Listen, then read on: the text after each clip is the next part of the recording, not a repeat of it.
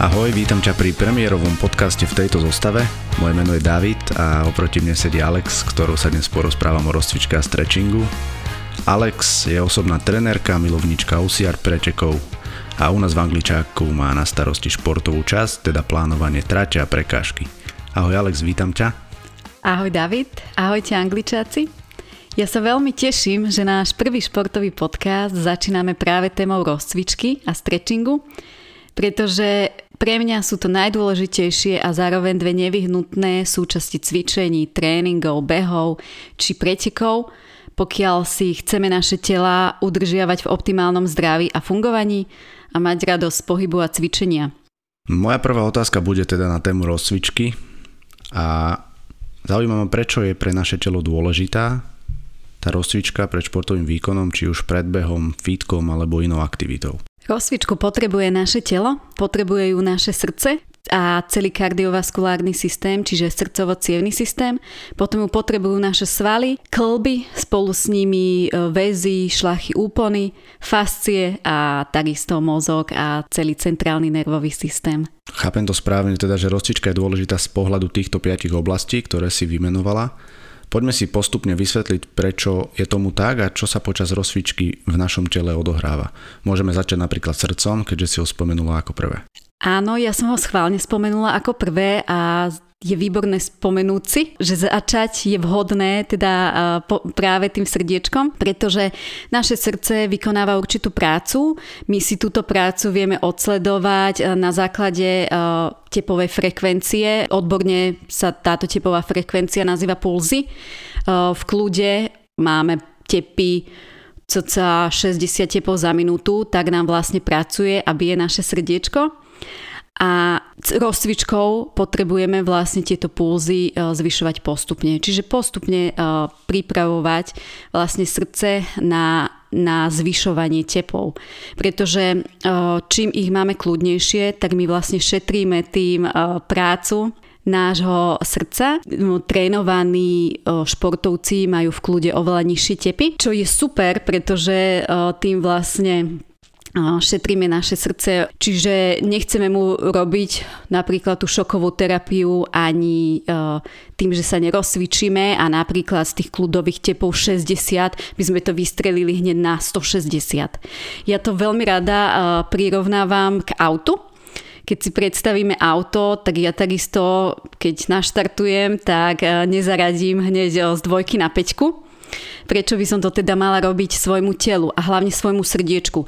Čiže to srdce, preto je dôležité, aby sme zaraďovali aj tepy postupne. Tak ako zaraďujeme v našom aute od jednotky, dvojky, 3, 4, 5, tak aj, v tom, tak aj to srdce potrebuje, aby sme postupne rozcvičkou a zahriatím teda zdvihli tie tepy. Ako druhý bod si spomínala svaly. Čo sa deje tam? Svaly sa začínajú zahrievať spolu s prácou srdca Čiže ako druhé vybavím si svaly. Tie uh, potrebujú, aby sme ich natiahli do určitej dĺžky, ktorú budeme potrebovať potom v cvičení.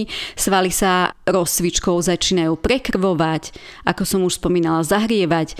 Vďaka práci srdca sa do nich dostáva lepší kyslík a opäť prirovnala by som prácu svalov k autu, kedy ísť v aute so zatiahnutou ručnou brzdou je ako keď ja zanedbám rozcvičku, alebo sa nerozcvičím a zatiahnem si tú ručnú brzdu už na tom srdiečku a následne na tých svaloch, že keď sa oni nedostanú napríklad do optimálnej dĺžky, tak potom sa mi ťažko behá alebo, alebo cítim, e, že aha, niečo ma na tom tele brzdí. Svaly v kľude alebo v bežnom živote počas dňa sa niektoré svalové skupiny skracujú a niektoré, v niektorých je dosť veľké napätie. A práve to rozcvičkou my potrebujeme, aby sme ten e, sval natiahli z toho skrátenia e, do tej optimálnej dĺžky. Pretože oni sú, tie svaly sú také trošku ako by som to povedala, že nám to potom vedie vrátiť, tie skrátené svaly, tým, že on, on vie prebrať funkciu toho ochabnutého svalu pri cvičení. Čiže ja chcem ísť drepovať, chcem mať pevnejší zadok, ale namiesto toho necítim pri cvičení zadok, pretože mám skrátené napríklad zadné stehna a tie preberajú prácu svalov zadku. Aj to sa vie stať. A takisto skrátené svaly z dlhodobého hľadiska sú nebezpečné pre riziko zranenia. Toto ma aj na, na našom tele veľmi fascinuje, ako tam všetko so všetkým súvisí a stačí, keď človek zanedbá, ja neviem, jeden nejaký bod a už, už to môže mať nejaké následky ale o tom sa možno porozprávame neskôr. Poďme ďalej. Čo na našu kvalitnú rozcvičku hovoria klby, ktoré si spomínala ako tretie? Čo sa deje v tejto časti nášho tela? Klby opäť uh, potrebujú pohyb. Máme na tele klby, uh, ktoré majú určité rozsahy a, a potrebujeme si z hľadiska udržiavania ich zdravia, aby tie klby zostávali v tom rozsahu. Prirovnala by som toto zasa e, k dverám. E, predstavte si, že máte doma dvere, ich rozsah pohybu je 180 stupňov, že vieme ich otvoriť do Korán, lenže vy ich otvárate celý rok len do 90 stupňov. Čiže ten zvyšok nepoužívate a počas roka sa na, tých, na tie dvere sa dá prach a jednoducho už po roku tie dvere neviete otvoriť vlastne do, tej, do toho rozsahu 180 stupňov. To isté sa napríklad vie udiať s našim rameným klbom, ktorý má rozsah 270 stupňov, ale bežne ho používame len, že niečo zdvihneme pred seba. Maximálne keď si obliekame svet sveter, tričko, tak vtedy používame, že zdvihneme ramena. Čiže ramenami moc nekrúžime a nepoužívame ich a tuhnú. A Predstavte si, že ich potom pri rozcvičke nerozcvičíme a ideme napríklad vysieť alebo hneď rúčkovať a, alebo ich ideme zaťažiť nevhodným spôsobom. To isté mne sa veľmi páčila štúdia, ktorá bola robená na šimpanzoch, ktorí žijú v zoologickej záhrade. Šimpanzi ako opice potrebujú veľa, veľa pohybu a bežne v prírode oni netrpia žiadnymi artrózami ani nejakými bolestiami klbov a práve v tej zoologickej záhrade, kde majú obmedzené obmedzený, kde mali obmedzený pohyb, tak vlastne začali trpieť zápalmi klbov, artrozami a problémami klbov tými, čo má človek. A my ich máme práve preto, že nám sa to deje s klbmi, ktoré sú v kľude. Väčšinou klb, nemáme problémy s klbom, ne, nebýva zapálený klb, ktorý, ktorým hýbeme, ale práve ten, ktorý nám tuhne, ktorý nepoužívame. Čiže preto aj pri rozcvičke, aj pri cvičení používať vlastne naše klby, ktoré zmobilizujeme, zvýšime ich rozsah a potom ich niektoré potrebujú aj zastabilizovať, napríklad kolena, aby boli v tom optimálnom postavení. Toto bolo veľmi zaujímavé. Človek si možno ani neuvedomí v bežnom živote, aké to môže mať následky, keď sa naozaj nehýbe alebo podceňuje tú rozcvičku. A prešli sme si srdce, svaly, klby. Čo je ďalej? Nasledujú fascie. Fascie sú jeden fascinujúci systém na tele, Donedávna sa o nich vedelo minimum a boli preskúmané za posledné roky. Fascie sú, vieme si ich predstaviť ako svalové obaly. Pokrývajú každý sval, pokrývajú naše vnútornosti, dokonca celé telo a vieme si ich predstaviť ako takú pavučinu popreplietanú. Prebieha v nich e, látková výmena, je veľmi dôležitá ich pružnosť a ak aj sa napríklad pri cvičení zraníme, tak väčšina zranení vzniká práve vo fasciách a nie vo svaloch, ako by si mnohí možno mysleli. Čiže preto je dôležité e, rozcvičovať a starať sa aj o fascie, čiže o tie svalové obaly. A vo fasciách, keď napríklad dlho sedíme, tak sa tam práve vie, alebo vplyvom stresu, alebo dlhého sedenia sa tam práve vie ukladať napätie. Najnovšie výskumy pri, e, dokonca pripisujú takú tú dôležitosť fascií, že koľko ty máš, o, aký máš fasciálny vek, ako tvoje telo vyzerá. Čiže keď je to telo vzpriamené, tie fascie sú v nejakej kondícii, v takej optimálnej, tak ty si vieš od svojho veku odpočítať, odpočítať mínus 20 rokov.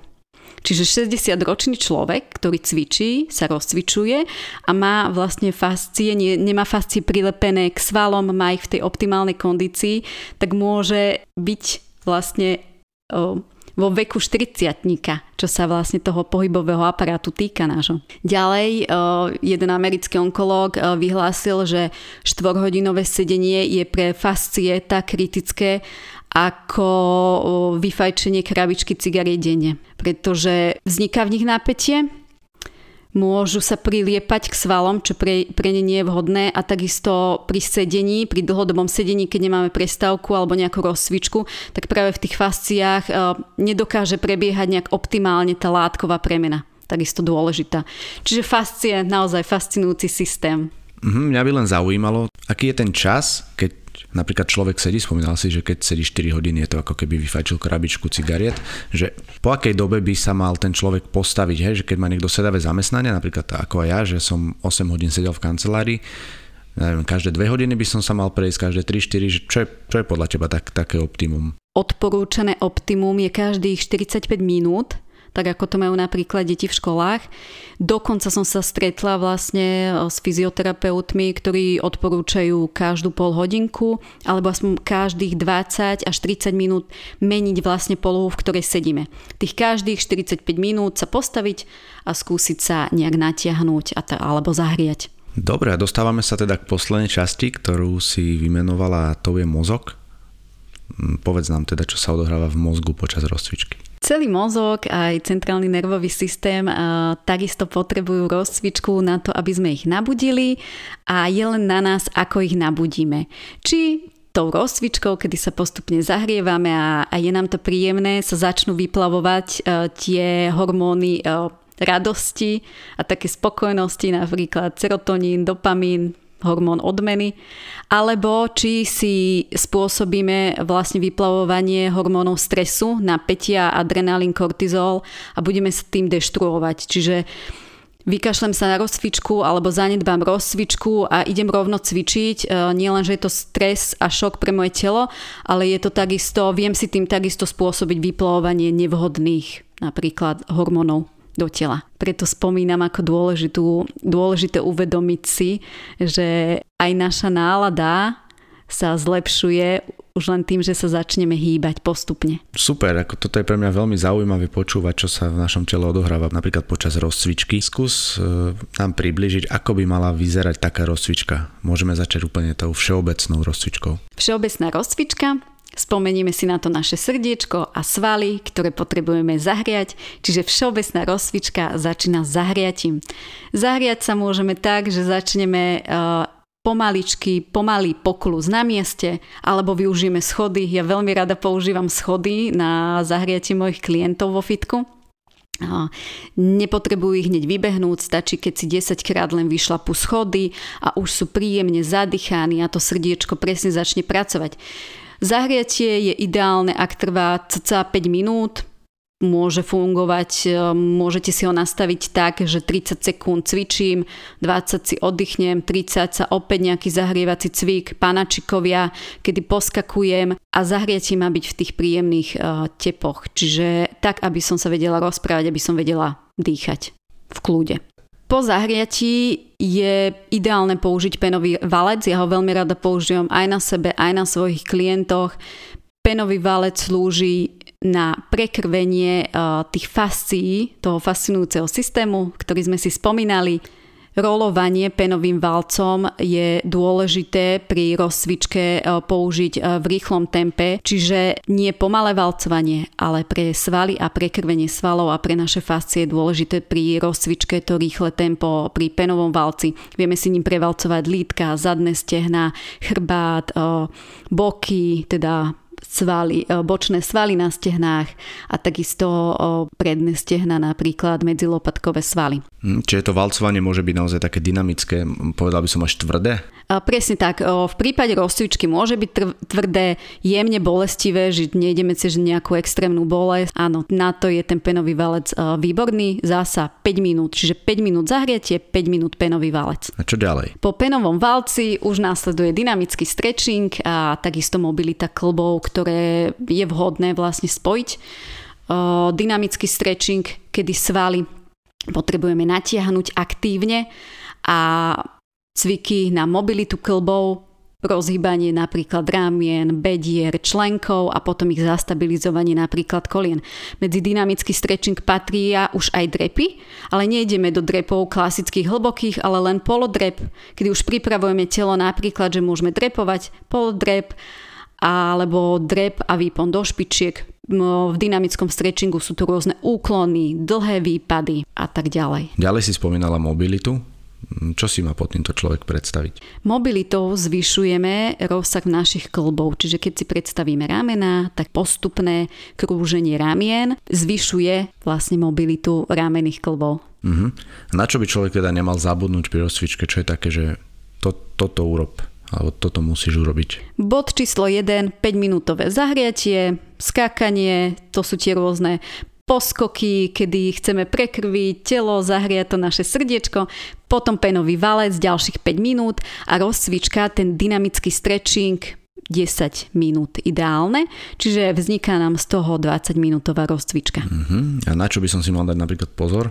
Vhodné je, a je neísť vlastne cez bolesť, neísť do rozsahov, kam ma zatiaľ telo nepúšťa. To je veľmi dôležité, že pri tej rozcvičke si nepotrebujeme dať hneď nohu za hlavu, ale sústredíme sa, snažím si, ja sa snažím sústrediť na svoje telo, kam ma púšťa. To je pre mňa to dôležité, že dávať si pozor, aby som si napríklad aj rozcvičkou neublížila. Takisto sa rozcvičkou nepotrebujem vyhecovať do nejakých vysokých tepov. Pre rozcvička má byť pre telo príjemná a nabudivá. Práve počúvaš Angličák podcast. Angličák podcast. Dobre, toto bola tak v krátkosti zhrnutá všeobecná rozcvička. Mňa by zaujímalo, aká je vhodná rozcvička napríklad pre ľudí, ktorí behajú, ktorí už sú takí aktívnejší bežci, že ako by mala vyzerať tá ich rozcvička? Rozcvičku pred behom je ideálne začať penovým valcom, teda aspoň ja to tak mám, že kým vybehnem von behať, uh, poriadne sa doma vyvalcujem a opäť, sú to, opäť je toto rýchle valcovanie, to také intenzívnejšie, ktoré mi trvá cca 5 minút. Potom idem von a vonku je pre mňa najdôležitejšia bežecká abeceda. Bežeckú abecedu je e, výborné potrénovať a takto sa ňou zahriať e, aspoň 10 minút. Ona je skvelá aj na to, že my pripravujeme e, členky klby, opäť svaly do vlastne terénu, v ktorom budeme bežať. Ja napríklad veľmi rada behám po poli a tou bežeckou abecedou už si rozcvičím napríklad moje členky, čiže ak aj by som vstúpila na nejaký nerovný terén, tak uh, môj, môj, moje členky sú už tou bežeckou abecedou na to pripravené. To je jeden z benefitov bežeckej abecedy.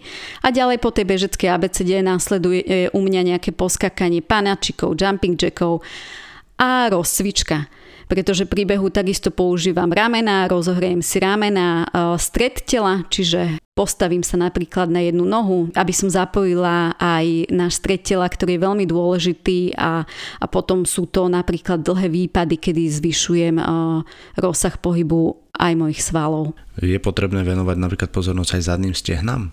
Uh, jednoznačne áno, pretože aj e, tie určujú vlastne, aké kroky vieme počas behu robiť. Čiže takto, neviem, ako by som ti ten cvik vysvetlila, ale viete si vygoogliť alebo nájsť rozcvičku aj na zadné stehna, dynamickú rozcvičku, ktorú viete použiť pred behom. OK, teda vieme, ako sa rozcvičiť všeobecne, vieme, ako sa rozcvičiť pred behom. A čo také prekažkové behy? Aká by mala byť rozcvička pred nimi? Prekažkové behy sú taká špecifická celotelová aktivita, eh, kedy budeme eh, naozaj eh, potrebovať zapojiť celé telo, čiže okrem behu sú tie prekažky na tých podujatiach stavané tak, aby ten človek tam zapojil takmer každý sval na tele, či už tam bude zdvíhanie bremien, hod oštepom, rôzne plázenia, tak práve preto je pred prekažkovým behom rozcvička veľmi dôležitá. Za mňa je opäť ideálne začať ju buď ako všeobecnú rozcvičku, alebo ako predbehom s tým, že doma sa vyvalcujem, keď už prídem na preteky, keď prídete raz na náš angličák, tak uh, viete použiť bežeckú abecedu a následne rozcvičiť celé telo. Rozcvičenie celého tela uh, máme vďaka našim angličák videám natočené aj na YouTube, čiže tam je tá rozcvička eh, špeciálne pripravená na prekažkové behy, tam si ju vedia vlastne ľudia nájsť. A zároveň na našom YouTube viete nájsť aj bežeckú abecedu, ktorú si spomínala. Áno, sú tam len 4 cviky, 4 základné cviky eh, bežecké abecedy. Ja som ich dala z toho dôvodu, že ich považujem za najdôležitejšie napríklad pre začiatočníka naučiť sa ich ako prvé. Super Alex, ďakujem ti za, za takéto stručné vysvetlenie tých možností rozcvičky. Je to, je to určite veľmi zaujímavé aj pre mňa e, sa dozvedie takéto informácie. Ale zaujíma ma, že či sa môže stať rozcvička takou každodennou rutinou. Či ju môžu ľudia vykonávať aj keď nepôjdu športovať a či je to pre telo prospešné každý deň. Vzhľadom na naše návyky, kedy sa a hlavne aj v tejto dobe predpokladám, že veľa ľudí moc nehýbe, jednoznačne áno. Pre mňa sa stala takýmto každodenným návykom. Ja milujem ráno sa ráno vstať a rozcvičiť sa a moje telo sa po rannej rozcvičke cíti oveľa lepšie a odráža sa od toho aj moja kvalita dňa. Mne stačí ráno sa rozcvičiť 15 až 30 minút, ideálne tých 15 minút nájsť si ráno na rozcvičku. U mňa je iná v tom, že keď stanem z postele, cítim sa stuhnuto, čiže ja nezačnem hneď skákať, ale opäť používam penový valec na to rýchle rozvalcovanie. Cítim, ako vlastne po tej noci sa mi začnú prekrvovať tým penovým uh, valcom svaly. Vtedy je uh, výborné použiť aj penový valec na holé telo a po ňom uh, následujú buď uh, cviky, buď jogové cviky, jogová rozcvička, veľmi rada cvičím 5 tibetanov, po ktorých sa naozaj cítim uh, nabudeno, ďalej používam cviky práve na zvýšenie rozsahu pohybu, rozsahu mobility, napríklad bedrových klbov. Preto tá každodenná rozcvička je skvelá, keďže tie bedrové klby hlavne v tom staršom a neskoršom veku vedia s nimi ľudia mať problémy, čiže nezabúdať, že oni potrebujú podľa mňa každodennú mobilitu. Čiže moja ranná rozcvička je zameraná vlastne na svaly a klby, ktoré budem cez ten deň používať. Mm-hmm, čiže taká, taká tá stará hláška, ktorú možno poznáme aj z detstva, že vstávať a cvičiť, má niečo do seba a teda je, je to prospešné pre naše telo, nie je to len nejaká rozprávková hláška, ktorú si možno pamätáme z detstva to je úplne super, pretože to, to telo je presne, to telo je naštartované, tie svaly lepšie fungujú a vy sa môžete vlastne rozbehnúť do dňa uh, s telom, ktoré je natiahnuté a, a rozcvičené. OK, ja by som sa ale ešte vrátil k prekažkovým pretekom, uh, lebo aj z mojej skúsenosti sa častokrát stáva, že napríklad človek sa nestihne rozcvičiť. Ani sa nestihne správne zahriať a obrazne povedané skočí z auta rovno na štart. Čo by si poradila v tomto prípade? Existuje nejaká kratšia verzia rozcvičky, ktorá aspoň z časti to telo nakopne?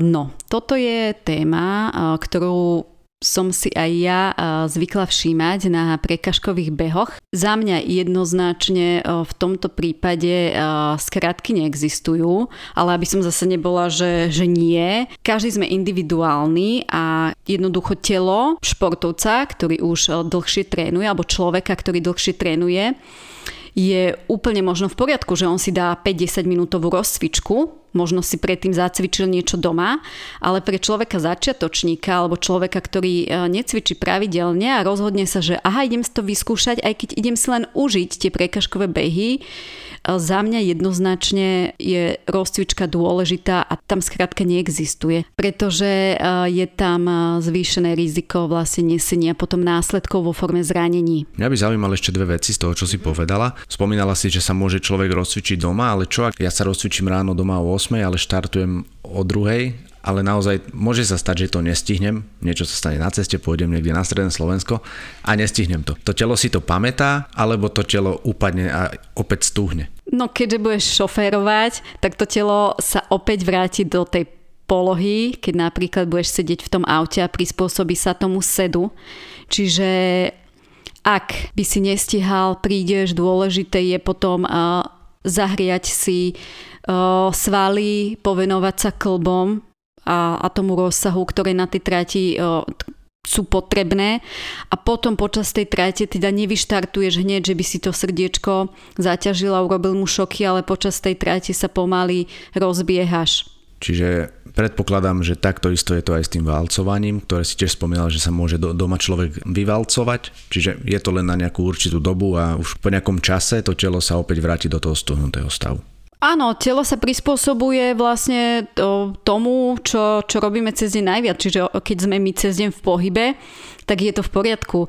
Väčšina z nás e, asi cez deň sedí a je doba, je doba home officeov, takže potom telo je prispôsobené sedeniu. to, že ja si 15 minút zacvičím a potom sedím niekoľko hodín, tak to môjmu telu akože moc nepomôže. Ja by som sa chcel ešte na chvíľu zastaviť pri profesionálnych športovcoch, ktorí rozcvičku pravdepodobne nezanedbávajú a dobre vieme, že bývajú častokrát zranení. Čím to je, že sa aj profi športovci zrania, keď sa o svoje telo naozaj dobre starajú a rozcvička je pre nich úplne bežná súčasť života? Profesionálny šport eh, je často šport eh, na hranu, čiže s profesionálnymi športovcami by som sa absolútne eh, neporovnávala, ani, ani sa na nich nesústredila ako napríklad začiatočník alebo ako človek, ktorý rád hobby športuje, čiže ktorý má svoj šport ako, ako hobby. Profesionálni športovci je to ich práca, čiže tam sú tie nároky na telo tak vysoké, že ten človek okrem rozcvičky má ďalších XY iných vlastne faktorov, ktoré mu môžu priniesť zranenie, čiže profesionálni športovci si častokrát koledujú o zranenie ale nie preto, že by sa nerozcvičili, ale tam môže byť množstvo faktorov, vďaka ktorým sú zranení. A často už profesionálny šport ani nie je šport pre ľudské telo. Mňa to len zaujímalo, pre, zaujímalo preto, lebo z môjho pohľadu má veľa ľudí taký nejaký vzor, neviem, mladý chlapec, ktorý hrá hokej, môže mať vzor Alexandra Ovečkina. A on si pozera jeho YouTube videa a vidí, že on maká ten Ovečkin, ide trikrát denne a potom môžu tie deti kopírovať ten svoj idol, preto som sa na to aj pýtal, keď nás aj počúvajú rodičia deti, že teda nie je to úplne dobrá cesta takto deštrukčne trénovať podľa nejakého vrcholového športovca, v de, napríklad v detskom veku, že má byť ten tréning alebo rozcvička alebo čokoľvek prispôsobené na ten vek alebo na to štádium, v ktorom sa to dieťa nachádza.